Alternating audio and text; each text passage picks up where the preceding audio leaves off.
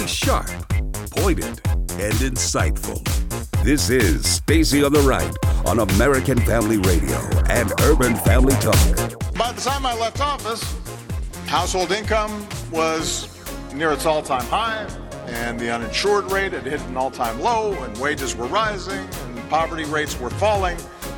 Uh, I mention all this just so when you hear how great the economy is doing right now, let's just remember when this recovery started. And now, Stacy Washington. I remember when it started. November of 2016.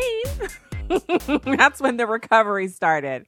And I would be just as happy if it had been a recovery that occurred under President Obama. You know why? Because I'm just interested in people getting back to work. I'm interested in people not having the generational poverty that plagues some segments of our society. So it's not really about who's bringing the recovery, but you got to give credit where credit is due.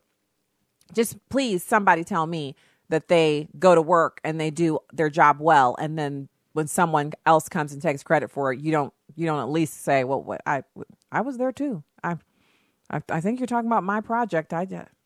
No, you know, no offense, but that's my job. I did that. Most of us would at least pipe up a little bit and say, "You helped, but I was there." so, welcome back to the show. Uh, we have Richard Lim, creator of This American President podcast. He'll be with us next segment. Right now, I want to hear a little bit of commentary about um, this this Harrison Booker dichotomy, and I think what's interesting is we're going to see more of it. But it was it, it was the hearing that let us actually view the two of them juxtaposed against one another, right next to each other, and it's an almost frantic thing that Cory Booker is doing. And first of all, I don't I, I don't guess anybody told them that replicating the success of Barack Obama in him being a one-term junior senator with virtually no political background other than being a community organizer and activist that a, an election that propels someone like that to the forefront that's not going to be easy to replicate just being black and being in the senate and having a really catty attitude isn't going to cut it anymore. Millions of Americans who took that chance and voted for Barack Obama were disappointed greatly. And now Cory Booker and Kamala Harris think, well, but we're black and we also can do whatever we want to do. And they can. They can run for president, but it doesn't mean they're going to be able to replicate. First of all, Barack Obama had a, a secret weapon at his disposal, which was the two young daughters and a wife who was politically astute oh, she made some flubs, but she she knew how to carry the parts of their constituency that she needed to carry in order to support her husband into the presidency. Kamala Harris, she doesn't have that.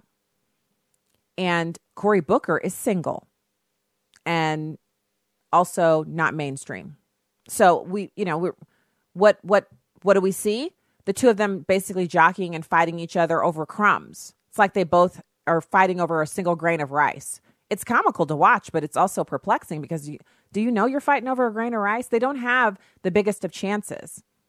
Elizabeth Warren has said definitively, definitively that she's not running. And it's interesting because, by all intents and purposes, she would be the one that everyone would think would they'd hand the baton over to. I've heard some rumors, and we've even interviewed people here on the show about Hillary Clinton doing her thing again.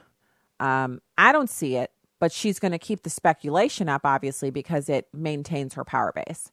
So here is this commentary about Harrison Booker using the hearing to one up each other for 2020. It's number five. And I think you're now, and I think you're now seeing uh, the two people that are the most talked about likely 2020 presidential contenders on the Democratic side of this panel are Cory Booker and Kamala Harris. Uh, Kamala Harris, in questioning Kavanaugh late last night, had a moment that went viral, uh, and she got a lot of attention for it in the overnight hours and this morning about questioning him in, about any comments he had with a, a lawyer or a member of a law firm about the Mueller investigation, indicating right. she knows there's something there. And then her potential 2020 rival, Cory Booker, who sits near next to her on the panel, uh, comes out swinging this morning, saying, "I'm breaking Senate rules. This is my only chance to have a Spartacus moment, and I'm willing to get kicked out of the Senate over this." So I think you also have some one-up one-upsmanship going on uh, among the Democrats as well. Yeah, but it's not working because people. So in order to really execute one upsmanship, you have to have something that is legitimate that you can show that's like, yeah, she's had some pretty pointed questioning, but I've actually flouted the Senate rules by releasing confidential documents in an effort to alert the American people to something really, really important. Not only were the documents no longer confidential, but they only show that Kavanaugh is not only not a racist, but that he worked on behalf of aggrieved parties who had experienced, uh, you know, he, he, he basically he said, I don't want anyone to experience racial profiling. Now, I actually disagree with that. And so here we are. I'm in the unique spot of getting to disagree with uh, Judge Kavanaugh. He felt after 9 11 that racial profiling would be wrong. I absolutely take the opposite view. Racial profiling is one of the mechanisms by which Israelis and the Israeli defense forces and all of the people that protect their airports and their borders and everything, they use racial profiling as well as other indicators to single out people who might be planning to commit terror. They do that. That's what they use. So the idea that we can't use that, I, I totally disagree with Judge Kavanaugh on that. But Cory Booker's intent in releasing that information was not to highlight that he didn't want to use racial profiling. He thought he could use that as a way to show that he did want to use it. And it didn't work. I mean, I just, geez, it did not work. So, um, it was just it was ridiculous. So then you have Cory Booker's office stonewalling on if he knowingly lied about the Kavanaugh docs classification status. So once it was realized by people in the media, and Shannon Bream was one of the first people to send out a tweet and say, wait a second, we've just called. This information is not classified anymore. You didn't actually release anything that was classified. Her, uh, her, her office, her, her staff for her television show on Fox reached out to Cory Booker's staff, his office in the Senate, and said, Are you guys aware that your member is saying that he's released something that's confidential when in reality, these items were made available last night according to the process? Like it was just a normal, someone asked for them and so they were declassified and now they're available. They've been available since last night.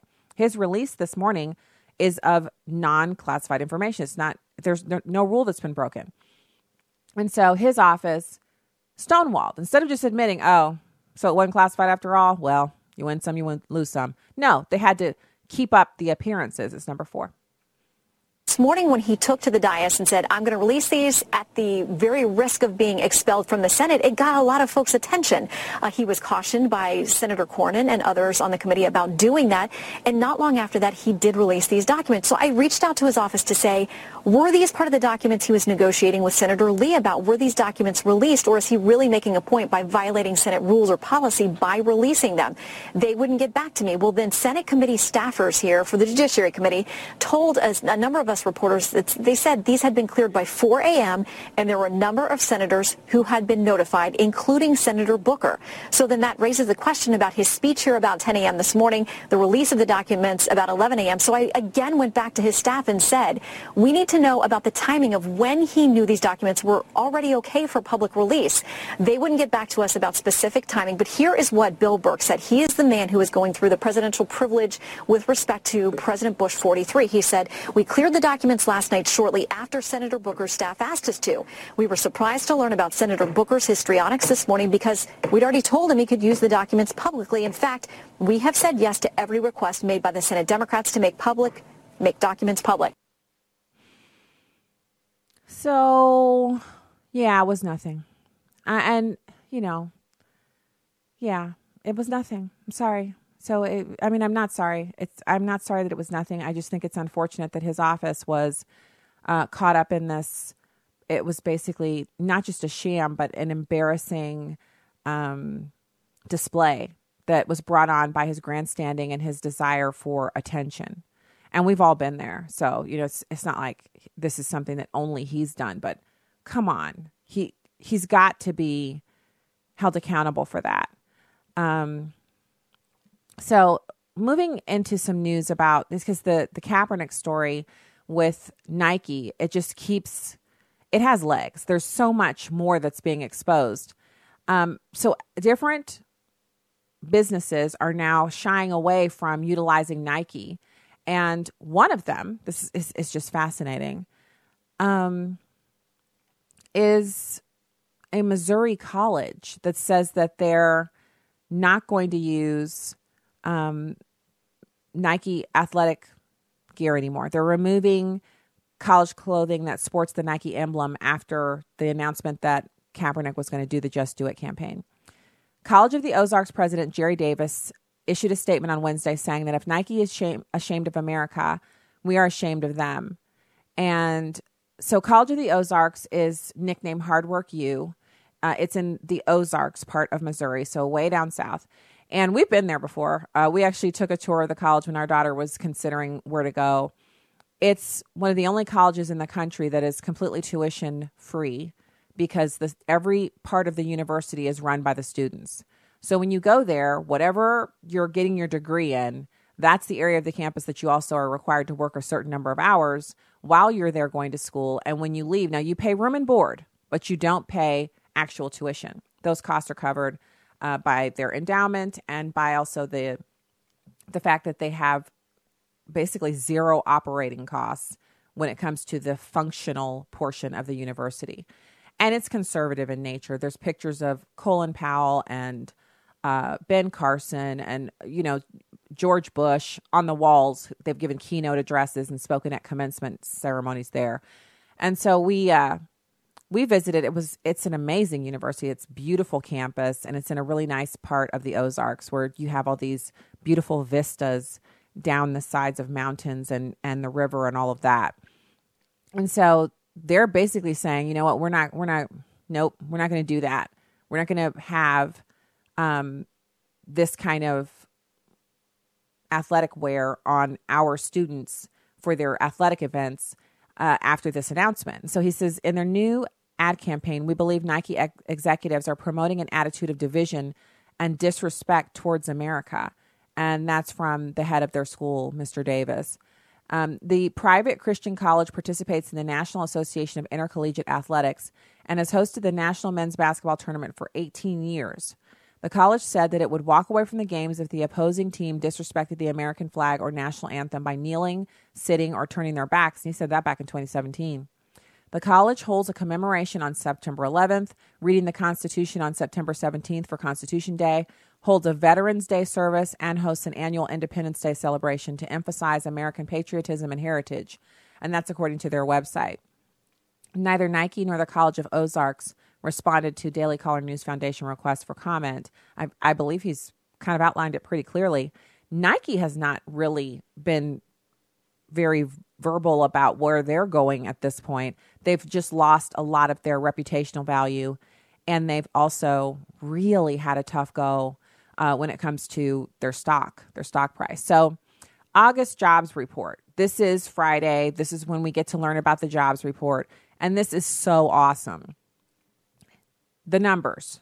You've got the United States creating 201,000 new jobs in August keeping the unemployment rate at an 18 year low and generating the fastest increase in worker pay since the end of the Great Recession. Now, remember, it wasn't even a month ago that we had a guest, a writer, an, an economics writer on, and she talked about wages being stagnant.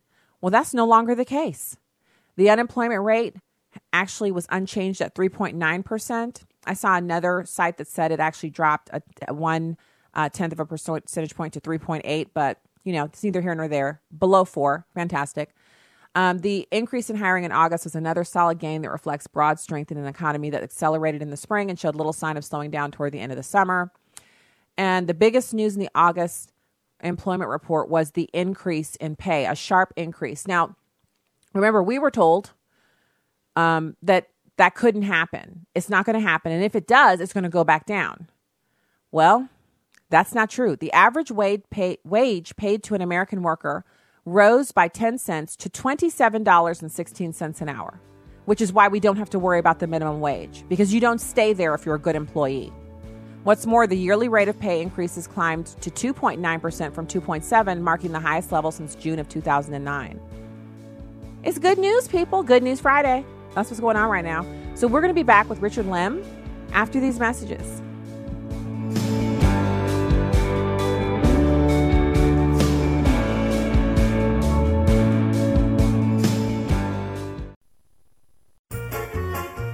Hello, everyone. I'm Tim Wildmon, president of American Family Association and American Family Radio. You know, the very first day in Israel, when we're staying in Jerusalem, we go to the Mount of Olives. And it's there at the Mount of Olives we look out over the old city of Jerusalem. It's a spectacular sight. You've seen it in pictures before, but it's another thing to actually be there as we walk down from the Mount of Olives to the Garden of Gethsemane and we pray there. It's going to be a wonderful time with brothers and sisters from around the country visiting the Holy Land, the land of Jesus. If you want information on this March 14th through the 22nd tour, just call us and we'll send you a brochure. Call 1 800 FAMILIES, F A M I L I E S, option 5, and leave us your name and your address and we'll mail you a brochure. Or if you want to simply go online at twholyland.com, everything's there. twholyland.com. This is Viewpoints with Kirby Anderson. You know, many writers have talked about the fact that America seems to be in the midst of what is called the Civil War of Values. Victor Davis Hanson provides an in depth analysis of the origins of our Second Civil War. Globalization, he says, had an unfortunate effect of undermining national unity. While some became billionaires in high tech and finance, most other Americans lost out. To make matters worse, the elites blamed the losers, the clingers, and the deplorables for driving industries out of the country because they were too racist or xenophobic to get with the globalist agenda. High tech, he also argues, had a way of disguising poverty. Suddenly, the lower middle class and the poor had in their palms the telecommunications power of the Pentagon of the 1970s, the computing power of IBM in the 1980s, and the entertainment diversity of the rich in the 1990s. At the same time, the new normal were two parents at work, renting instead of buying, and an eight year car loan instead of a three year car loan. Higher education helped split the country in two, but not only were universities becoming more left wing, but they were also becoming far more intolerant than they were in the radical 1960s. Illegal immigration changed America in significant ways. Progressives wanted a new demographic to vote for leftist politicians, while conservatives wanted a pool of cheap, unskilled labor. These waves of immigrants changed the Electoral College map and ushered in tribalism and calls for more diversity. Victor Davis Hanson has some suggestions about what might bring the United States together. One solution he mentions is a religious and spiritual reawakening. Yes, there are political and economic solutions, but perhaps the most important is the need for revival. That may be the most important antidote to a country headed for a second civil war. I'm Kirby Anderson, and that's my point of view. Take Kirby and the Point of View team with you on the go with the Point of View app. Search for Point of View Radio at the Apple or Google Play stores. You can download episodes of Stacy of the Right from the podcast page on AFR.net or UrbanFamilyTalk.com. Now, back to the show on American Family Radio and Urban Family Talk. Welcome back to the program. Thank you so much for being here today. Happy Friday to you. Um, I'm excited because I love speaking with our next guest, expert, total expert, and also just purveyor of all of the most uncommonly fascinating facts about our American presidents. It's Richard Lim, creator of the This American President podcast. He's a former White House political appointee in the Bush administration. He's an author and a national security commentator. Richard, thanks for joining us today. Thank you for having me. How are you? I'm doing pretty good. I, I got to say, those unemployment numbers and the economy numbers, they're just, those, those are, that, that lifts my spirits. I like that. I like the sound of that. Yeah, you know, uh, you know, a lot of people think that the best way to solve social ills is to have the government step in and do everything. But, you know, when you have a thriving economy, opportunity expands, and that's what history shows us over and over. True enough. And I think one of the things that we discount or we don't talk about enough is that it's it's not it's not this loud change. What happens is people start working that weren't working mm. before and then they have income and then that income gets poured back into the economy because they're buying things they couldn't buy before. And that right. changes their life and it improves their lives. And so instead of complaining or protest or something like that, they're out you know, saving for an educational goal or saving for a, a, vacation or taking a vacation or spending money on things that their family needs. And they're happy. And so we don't get the same, like the activists are the ones who are upset about this. but they're not the ones who are being helped. It's this weird, like people who are happy aren't out complaining, and so we're not hearing from them, but they're happier because they're working. Right, absolutely. And, you know, I mean, people said the same thing when President Reagan came into office, and people assumed that, you know, the sky was going to fall because of this or that, or, you know, because of uh, deregulation and all those kind of things. But that didn't happen, and America was definitely better off uh, for it. Absolutely. So let's dig into this George Washington farewell address. So, what, first of all, farewell from his time as president? Right, right. Yeah, so, you know, it, it, it's a document that has always fascinated me because essentially here's the founder of the country. He's leaving the stage. This is the last thing he's ever going to say to the American people. You know, he's been in charge of the country, not just as the president, but also during the eight years of the war. So if you think about it, he was the, the most important figure on the, the world stand in an American national stage longer than anyone, longer than Franklin Roosevelt. And here he is basically giving his parting words. And it's such a shame that we don't actually, we don't even listen to it anymore. We don't read about it. People used to read about it. It was a, a tradition for, you know, American children to read about it in school and learn from the founding father. And we don't do that. This is a man who knew more than anyone else what the dangers were for creating a republic. And it's one of the great documents. It's really a treasure trove of wisdom uh, from the founder of the country. So, what does the farewell address say? Um, well, 1st of all, if someone wanted it, obviously they could just Google like the farewell address Right. and they could read it for themselves. Okay, so that's that's how we can get our hands on it and take a look. Um, But what does it say about foreign policy, political parties, and religion? Yeah, exactly. So, uh, you know, it, it's interesting because when most, you know, we, we have, you know, we sum things up, right? So, you know, we want to know what is the bottom line of what he's saying.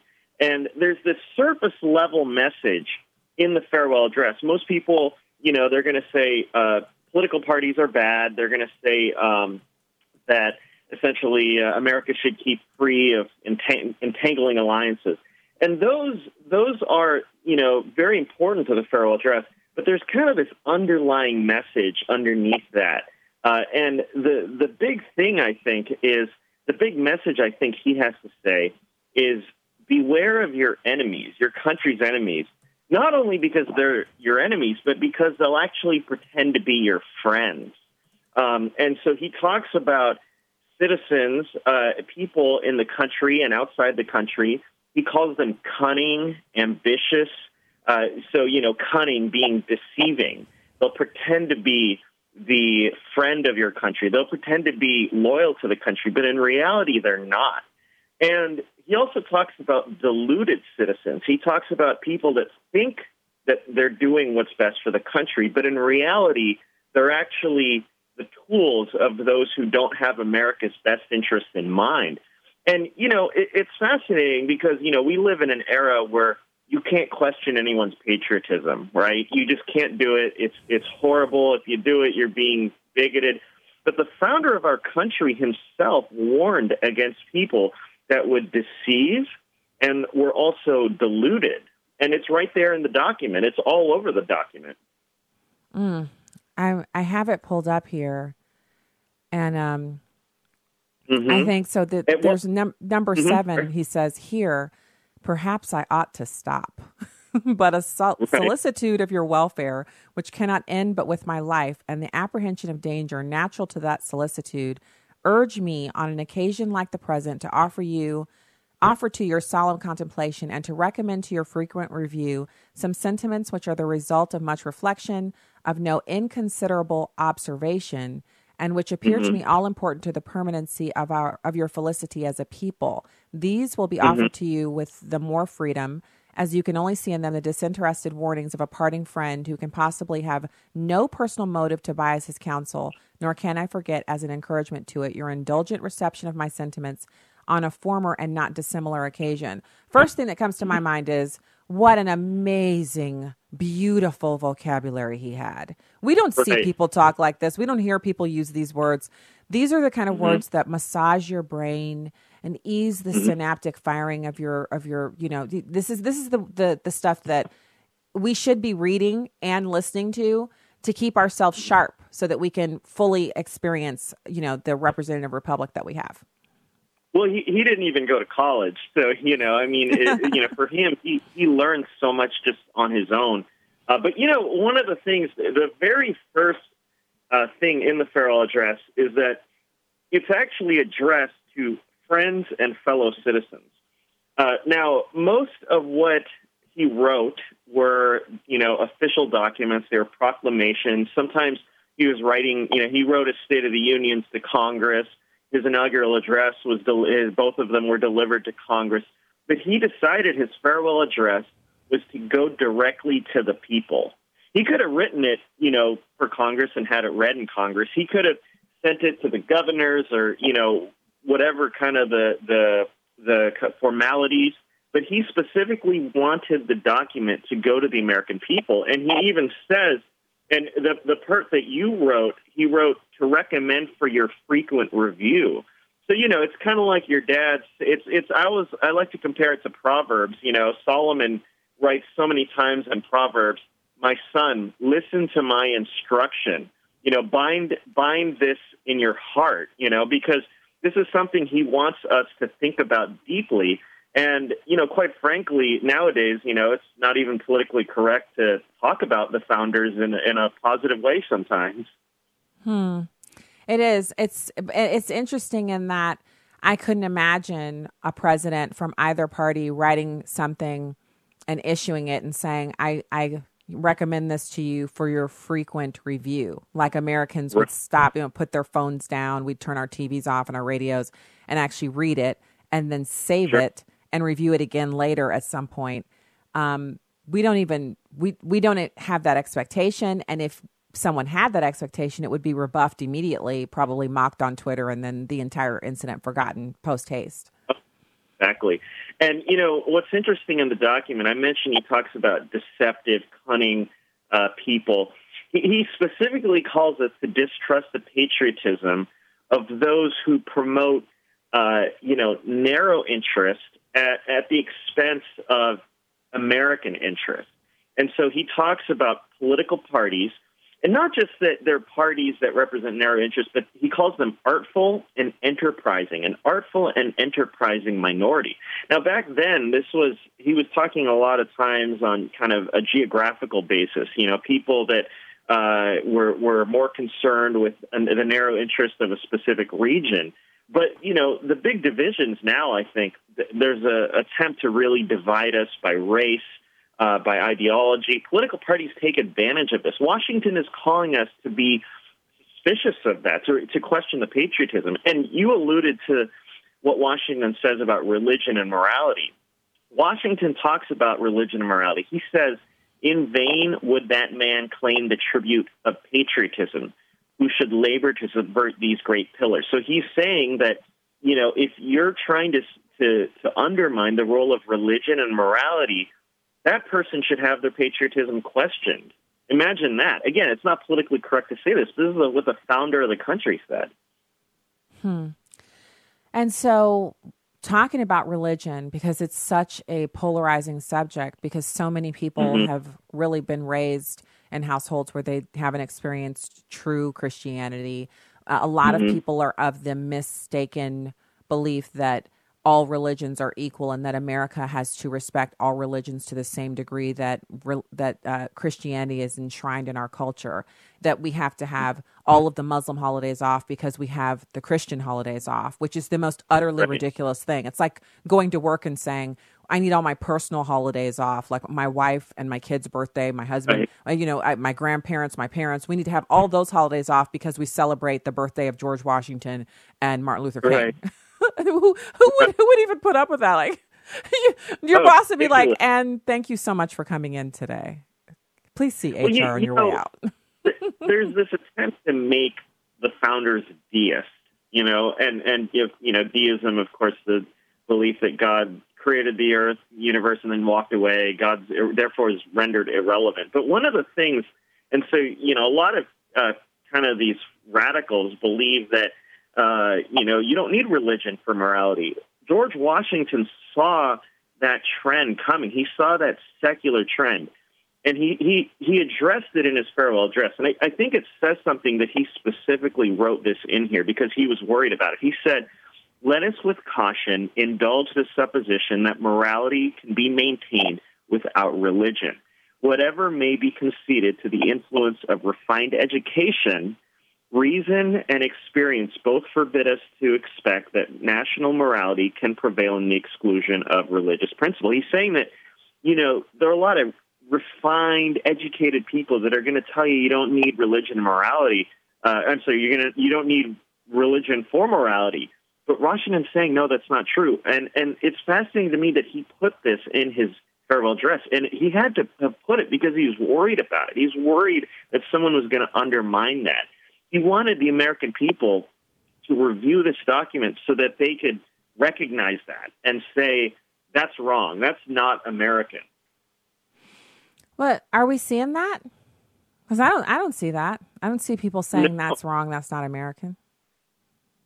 Yeah, it, it's fascinating because you know when I talk to people, um, you know, much older, uh, you know, in, like in their sixties, eighties, whatever, they'll tell me that they used to read the farewell address, and and so you know we're a couple generations removed where we don't do that. The Senate every every year, I think on Washington's birthday, they have the farewell address uh, read but honestly, you know, no one really listens, and it's just one senator that reads it. And you know, this kind of is supposed to supposed to supplant for Washington saying we should review it frequently, you know. But it's just this formality now. It's just form, no substance. And I think we're worse off because of this. And you know, and why why wouldn't you listen to your to, to your father's last words to you, especially someone who had done so much to create the country?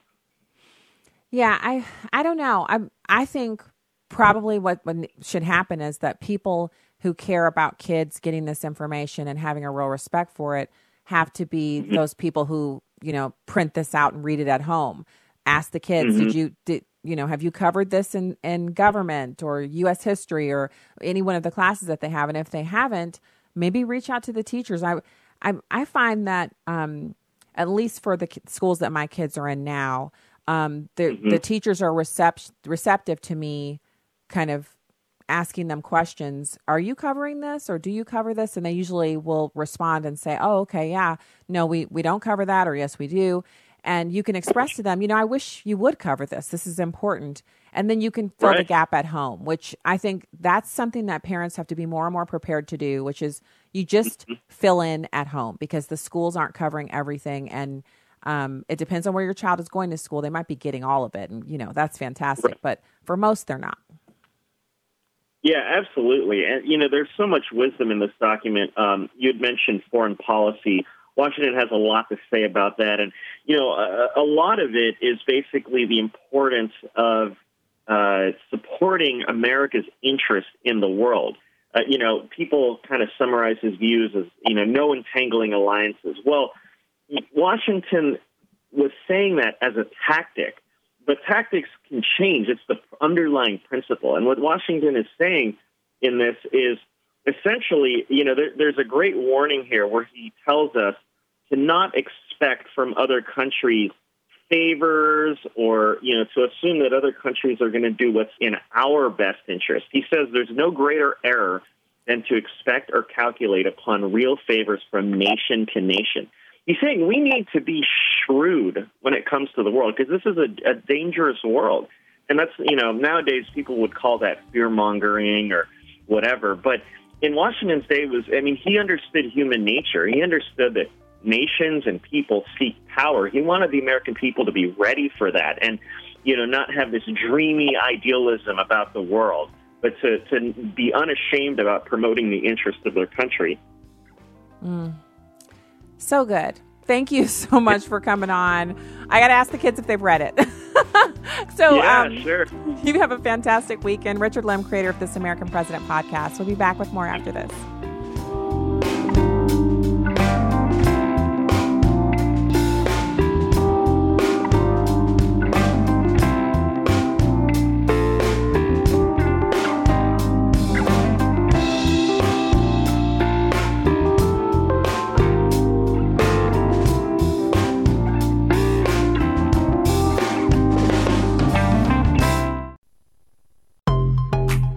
Just a Minute with Stacy Washington. I had lunch with Steve Green, the CEO of Hobby Lobby, the other day.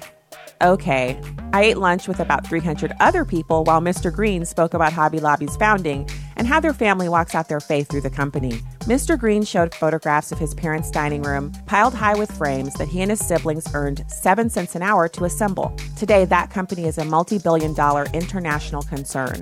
Mr. Green spoke of their latest project, the Museum of the Bible, which is both a technological marvel and a thing of unbelievable beauty. What a legacy of excellence the Green family has left for others to emulate. Most of us will never run a billion dollar company or design and finance a museum, but our daily work is no less important in God's eyes. Whether it's loving and supporting our spouse, raising godly children, or performing our work duties with excellence, God sees and rewards hard work done as unto Him. That's encouraging. I'm Stacy Washington. Find out more at stacyontheright.com. St. John 1 and 1 says, In the beginning was the Word, and the Word was with God, and the Word was God. Remember in the Word when Jesus was responding to Satan's antics? When Satan was trying to tempt Jesus with food, Jesus responded with himself. He responded with the Word. There are no new tricks in Satan's book. At the end of the day, his job is to create fear and doubt, and you know, steal, kill, and destroy. So if Jesus, who is fully God, responded to Satan with the Word, why do we think that we can get along without the Word? The Bible says, study to show thyself approved. Equip yourself with the Word daily and watch your response to Satan's foolishness change. One of my coworkers, Pastor Joseph Parker, teaches that it's good to read at least three chapters a day. Sounds good to me. Today is a good day to start. With a heart for the urban family, I'm today's urban woman, Tony Johnson. Connect with us at urbanfamilytalk.com. This is House Call for Health. A company in Massachusetts claims it has a wearable device to help battle opioid addiction. Waltham based NeuroMetrix claims its product Quell, worn on the calf, blocks chronic pain. In an email to Fox News, their CEO said, quote, Technology stimulates the sensory nerves in your calf, sending neural pulses to your brain that trigger the release of your body's natural pain blockers. Patients will need to buy the rechargeable neurostimulator, worn in a band, and also disposable electrodes, which each last about two weeks. The FDA has approved the device for during the day or at night while sleeping. The CEO also telling Fox that it could help out against opioid addiction because Americans aren't taking their medications as directed, saying, quote, one of the biggest challenges for any medical intervention is patient adherence. The company says the Quell device and app will launch this fall. For more health news, go to foxnewshealth.com. House Call for Health, I'm Joy Piazza, Fox News. This is Stacy on the Right with Stacy Washington on American Family Radio and Urban Family Talk. I think whoever wrote that was not elected by the people and has no right to be subverting the people's will.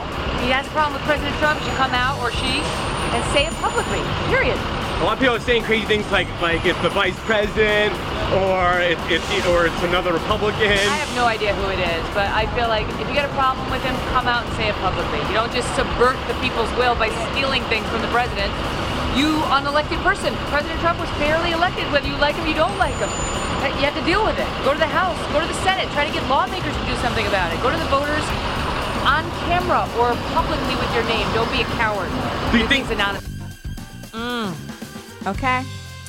That was an interesting comment from her. And TMZ caught her right outside of NBC studios in New York, and she had a car waiting for her, and she gave that comment.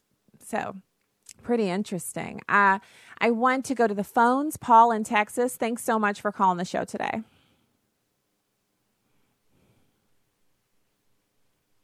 Hello, Paul. Yes, uh huh. Welcome to the show.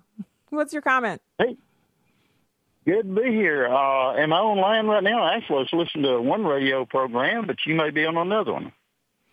Yes. So, um, in hour two, we're on Urban Family Talk. In hour one, we're on the entire network. So you are still you're still on the radio, but not on AFR. okay, so not on AFR. So actually, I'm being recorded across the ways right now. Uh, you're you're on Urban Family Talk, which is a part of American Family Radio. So you're still on the radio.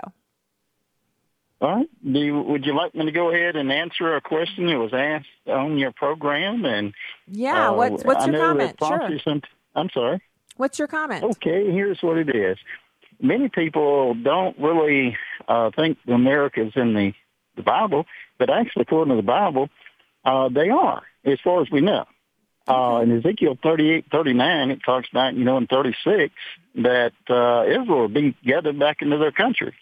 And right in the middle of it all, after they had been establishing at peace in their land, there would be a country to come against them, and it was Magog. And I've got a two or three little quick things I'll tell you about that, which is real interesting. I've studied prophecy down through the years.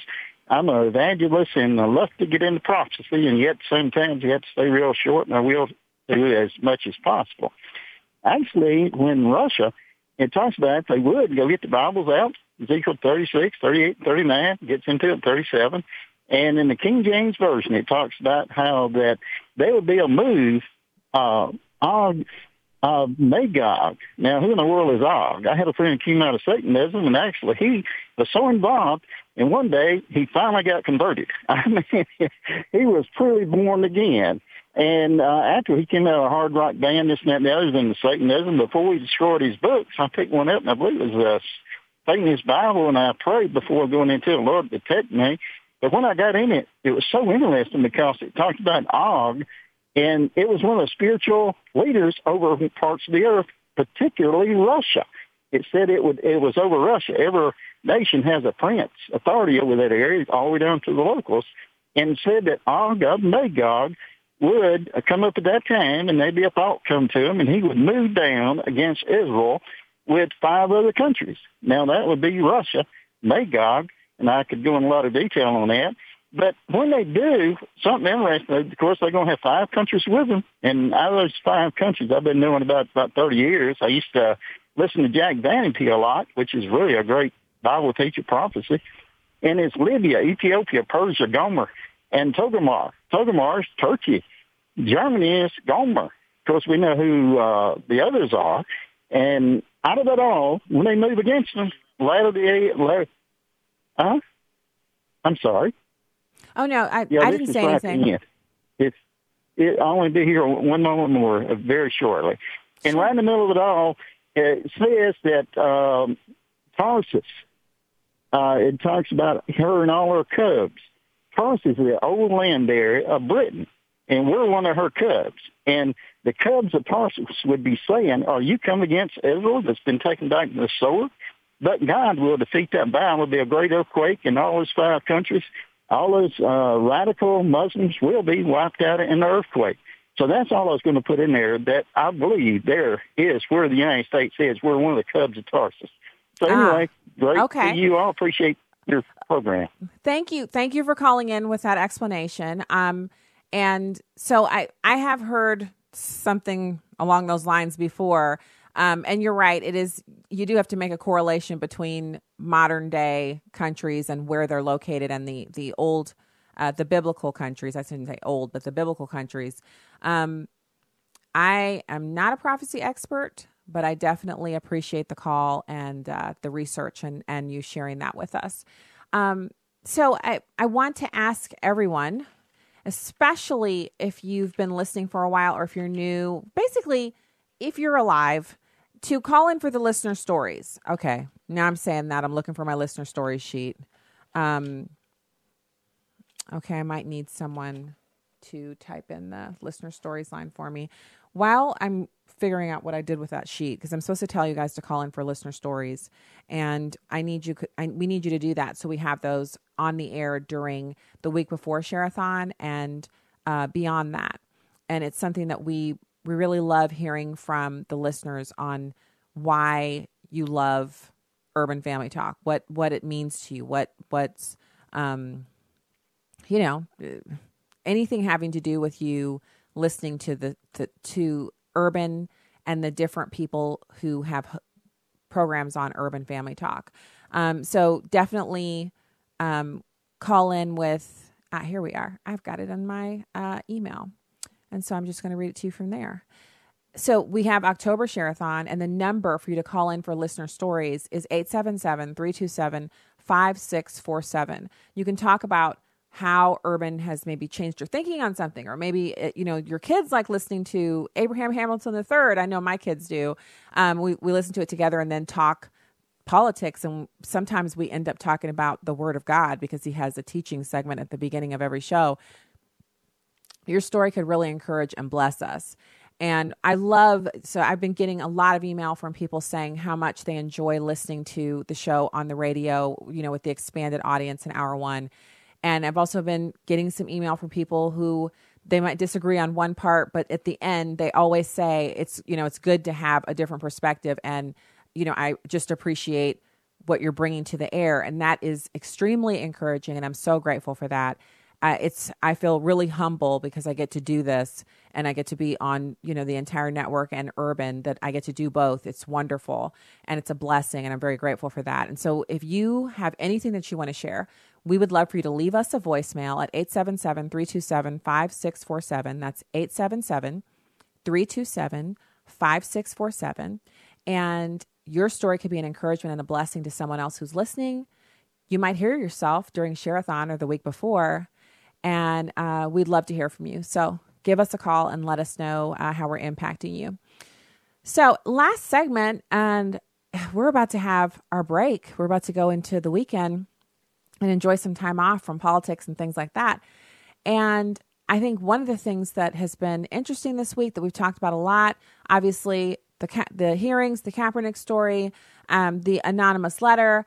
I've read now a few opinions on it. Some people have said, well, it's good for that person to, um, you know, come out and tell us things that we didn't know about the president. But I tend not to believe what they're saying about the president. I tend also not to believe this Bernstein fellow who's written the book about the president. And that's because the Bernstein guy is against Donald Trump. So it's like having go pick a bunch of people that don't like you and ask them to write a story about you. Ask them to interview people in your life and write a story about you. Well, they're going to interview people. And even if the people that they interview say wonderful things, their bent is not going to be, well, you know, she's kind of fantastic. I can't find anybody to say anything bad. No, they're going to, oh, so are you insinuating that she really is kind of bad? If the person says, no, I'm not, that's what I'm getting out of it because they want a certain result. Bernstein wants a negative book about Trump. This anonymous person isn't writing the letter anonymously because they're saying wonderful things. It's because they're saying things that could get them fired. They want to have their cake and eat it too. So there's that. And then there's more good news because it's Friday, and I'm not leaving you guys on a bad note. Americans for Tax Reform has just put out a, another analysis showing that utilities across the country are lowering their rates because of the GOP tax cuts. At least 120 utilities have lowered electric, gas, and water rates due to the Tax Cuts and Jobs Act. Wow. Thanks to the tax cuts passed by the Republican House and Senate, signed by President Trump, at least 120 utilities across the country are lowering rates. The Tax Cuts and Jobs Act cut the corporate rate from 35 to 21 percent, and utility companies are passing those savings on in the in the form of lower rates for their customers. So Tampa Electric has um, lowered their their bills. They're not, actually not going to increase their rates to pay for the Hurricane Irma restoration costs, and they don't have to do that because they have the savings from the tax cuts. Duke Energy in Ohio, which is Cincinnati, Ohio, those customers are receiving approximately approximately 20 million in annual tax savings on their electric bills starting this month. Consumers Energy in Jackson, Michigan is uh, issuing a statement from their CEO.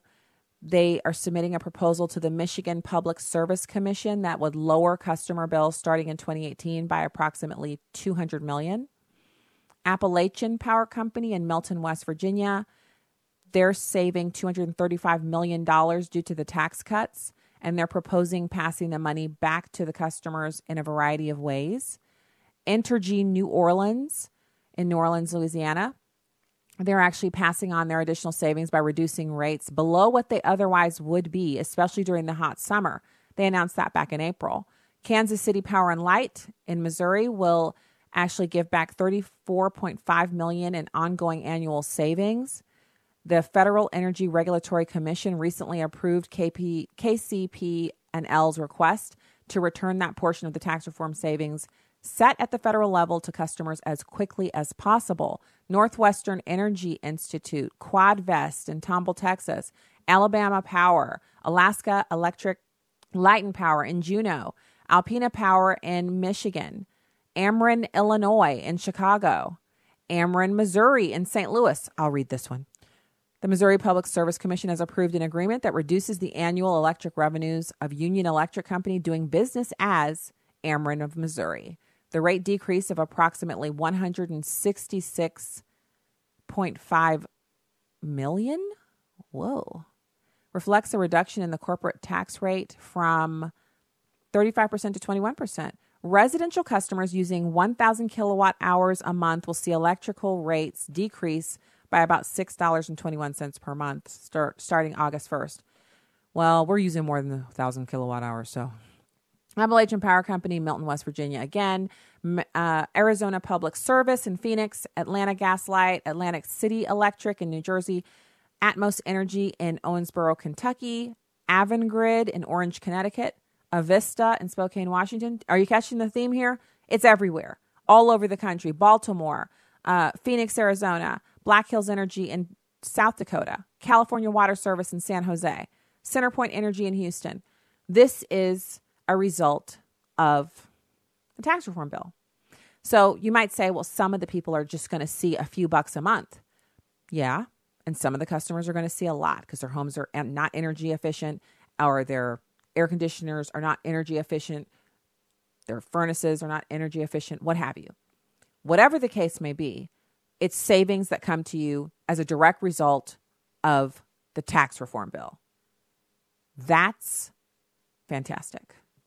Um, I'm not going to argue with anybody about whether or not we should be happy that we're saving money and that our utility companies are charging us less money. That's just nonsensical to argue about that. Instead, we should be just, you know, thank you, Lord, and uh, I'll, I'll have some more of that, please. Thank you. I'd like some more savings. I enjoy the savings, and I'd like some more. That's what we should be doing. Um, so there's that. Um, and then there's also, we talked about the jobs. And then I have this story that I want to go out on. And it dovetails in with the conversation we've been having this entire show about what we do in this boom economy and what we do to be wise with our money and what we do to uh, take advantage of the boom economy. And so, one of the things you can do is you can kind of assess your savings. Here's how much money Americans have saved. This article is at CNBC.com, and I was actually surprised to read it. It's 3 September 2018, so it's fresh. A new study finds the median American household has $4,830 in savings account. That's enough to cover minor emergencies and potentially even a few months of living expenses. Overall, between bank accounts and retirement savings, the median, so half above, half below, American household currently holds about 11,700, according to Magnify Money. Yet almost 30% of households have less than $1,000 saved. Among households that report having at least some money saved, the median savings level is much higher at just under $73,000. Now is the time. When you get that extra money in your pay, set some of it aside for the rainy day, for the economic downturn. It's biblical, it will help you sleep better at night, and it's a fantastic thing to do when extra money comes in that way, you're not really missing anything. Have a great weekend. God bless. See you on Monday.